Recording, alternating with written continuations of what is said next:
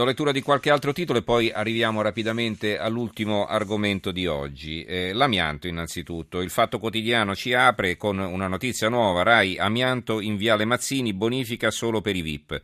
Dopo la scandalosa sentenza Eternit scoppia la questione scorie per gli altri otto siti più pericolosi, clamoroso nella sede della TV pubblica Ripoliti, cinque piani su otto, il progetto sicurezza del direttore generale Gubitosi, sospeso per il taglio dei 150 milioni. E poi c'è un articolo eh, di fondo di Marco Travaglio intitolato Fondata sulla prescrizione, siccome non tutte le prescrizioni vengono per nuocere. Scrive Travaglio, è molto divertente, si fa per dire vedere giornali, TG, talk show e politici dare addosso al patron dell'Eternit salvato in Cassazione con la solita prescrizione. Da destra a sinistra lo dipingono tutti e giustamente come un colpevole che l'ha fatta franca, solo Repubblica è riuscita a titolare nessun colpevole come se la sentenza non affermasse che il reato c'è e l'ha commesso l'imputato, e sono gli stessi che quando noi scrivevamo le stesse cose di Andreotto e di Berlusconi o di un altro caso o di un altro a caso nella miliade di colletti bianchi miracolati da santa prescrizione, ci tacciavano di giustizialisti secondo la tripla equazione prescritto uguale assolto, assolto uguale innocente, innocente uguale vittima dei magistrati. Ora è comprensibile che, dinanzi a responsabili di quasi 3.000 morti per ora di amianto, abbiano qualche problemino a trattarlo come una vittima della mala giustizia. Infatti, quando lui prova ad atteggiarsi ad agnello sacrificale, gliele cantano, gliele suonano di santa ragione.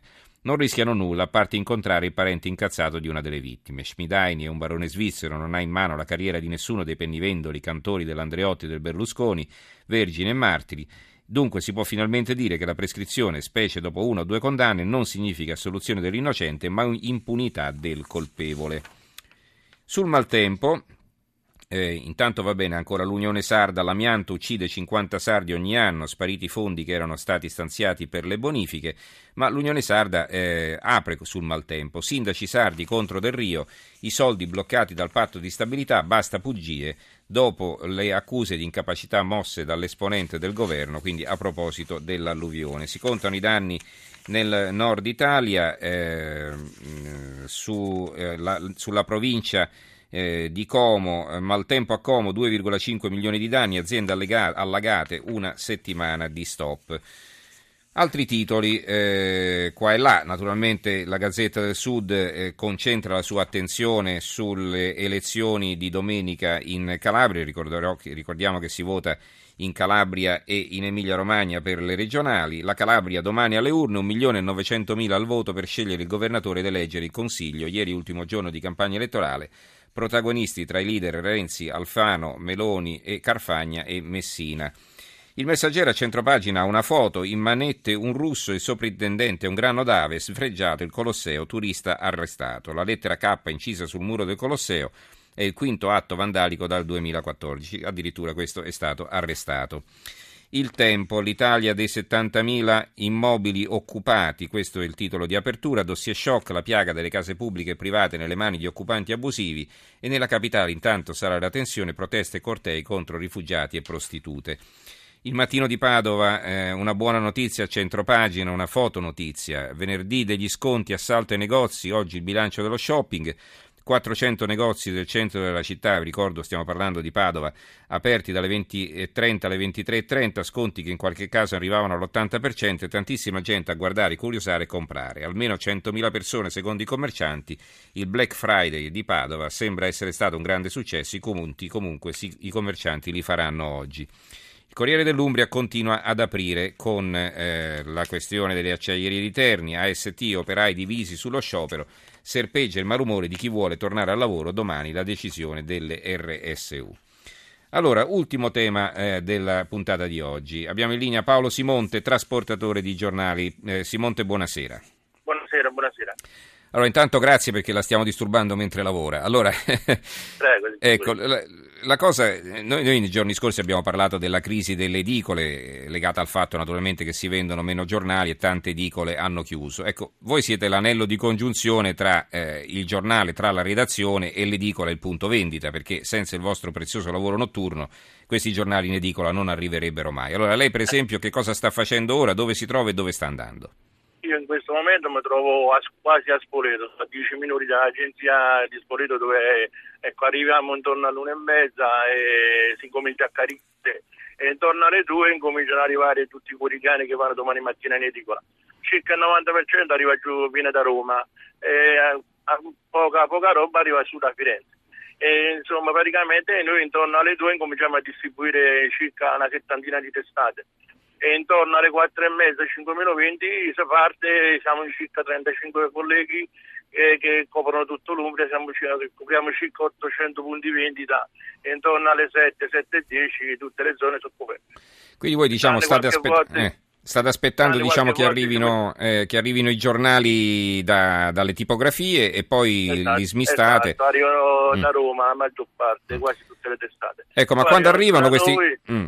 No, le volevo chiedere quando arrivano questi giornali, no? Voi dovete aprire questi pacchi e... Eh certo, li dobbiamo smistare, ci smistare. Danno, io per esempio... 10 copie da una parte, 20 dall'altra e così via, no? Esatto, mm. sì, io consiglio Gubbio, ho le mie 25-26 edicole e mi danno le mie quantità, le distribuisco co, col computer e dopo le leggo, le carico e le consegno insomma lavoro notturno tutti i giorni perché i quotidiani sono sempre in edicola mm-hmm. però ringraziando Dio abbiamo questo lavoro perché con la crisi eh certo, c'è eh certo. eh, insomma è un gran problema Vabbè, questo è un lavoro fondamentale ripeto perché esatto, senza esatto. di voi eh, i giornali non arriverebbero Ecco, eh, mi dica ancora, eh, diciamo, eh, voi siete in Umbria, quindi tutto sommato eh, le strade sono abbastanza scorrevoli anche d'inverno. Io penso ai vostri colleghi che lavorano nelle zone dove c'è la neve, eh, eh, dove c'è il ghiaccio. Noi ce n'è mm. di neve comunque, molto raramente, però sulle zone, ecco, sulle zone collinari, Gubbio, insomma ci sono diverse zone, città di Castello,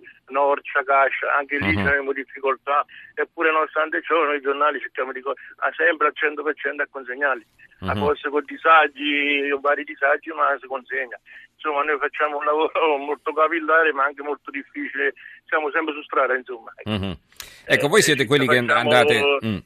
Dica, dica. Facciamo circa 200-300 km eh, per ogni collega, grosso modo, dai 200 ai 300 km al giorno. Ecco, una cosa che le volevo chiedere, no? voi siete quelli che eh, andate in deposito, li prendete, li smistate e poi li portate in edicola. Poi ci sono gli altri invece prima di voi che corrono, diciamo, dal giornale, da sì, dove escono i giornali. Le, le navette, le cosiddette navette ecco. che ci portano la quantità. Cioè, abbiamo circa um, 15 furgoni che portano i vari testate, fra Repubblica, insomma tutto il resto, mm-hmm. Potere della Sera, Gazzetta, Corriere dell'Umbra, Giornale dell'Umbra, insomma, sono circa 70 testate. Ho capito. E le può essere, sono arrivati in questo momento in agenzia, ecco, adesso entro, entro, entro, sulla zona mia, carico, comincio a caricare i settimanali che già sono pronti dalla mattina, quelli che arrivano, mm-hmm. diciamo, poi adesso fra circa mezz'ora dovrebbero ricominciare a arrivare i quotidiani. Ecco, eh, mi spieghi una cosa. Eh. Eh, diciamo questi giornali eh, quando arrivano, come abbiamo detto, lei li smista e poi li va a distribuire. Che cosa eh. succede? Che non tutte le, le edicole naturalmente esauriscono i giornali che hanno ordinato, quindi c'è la cosiddetta resa, no? Allora, il giornalaio la sera, lo sappiamo, eh, rifà i pacchi di quello che gli è avanzato esatto. e voi la mattina quando andate a consegnare quelli nuovi ritirate i vecchi. Nuovo, gli diamo il nuovo e prendiamo il vecchio. E il vecchio che fine fa? vecchio lo, lo, riportiamo in agenzia dove ci sono i vari controlli del venduto e dopo quello che va a macera va a macera e quello che va restituito all'editore va restituito all'editore, cioè si preparano su bancali, c'è un'altra rete a parte che fa questo lavoro insomma. Quindi per eh, cercare di ridurre lo spreco diciamo che eh, chi esatto, bravo, si cerca di fare... Macera, esatto, prima non si buttava niente, si, si, si restituiva tutto però adesso purtroppo con la crisi che c'è si hanno ridotto anche lì il lavoro al minimo, diciamo eh, con i vari controlli più, eh, più efficienti, computer e tutto, insomma eh, circa il 70% va buttato via cart- cartaceo, diciamo così. Mm-hmm. Poi tutto il resto che hanno i gadget, i vari gadget, DVD e ah, via certo. correndo, quelli vanno restituiti perché c'è sta il recupero su quella roba lì. Mm-hmm.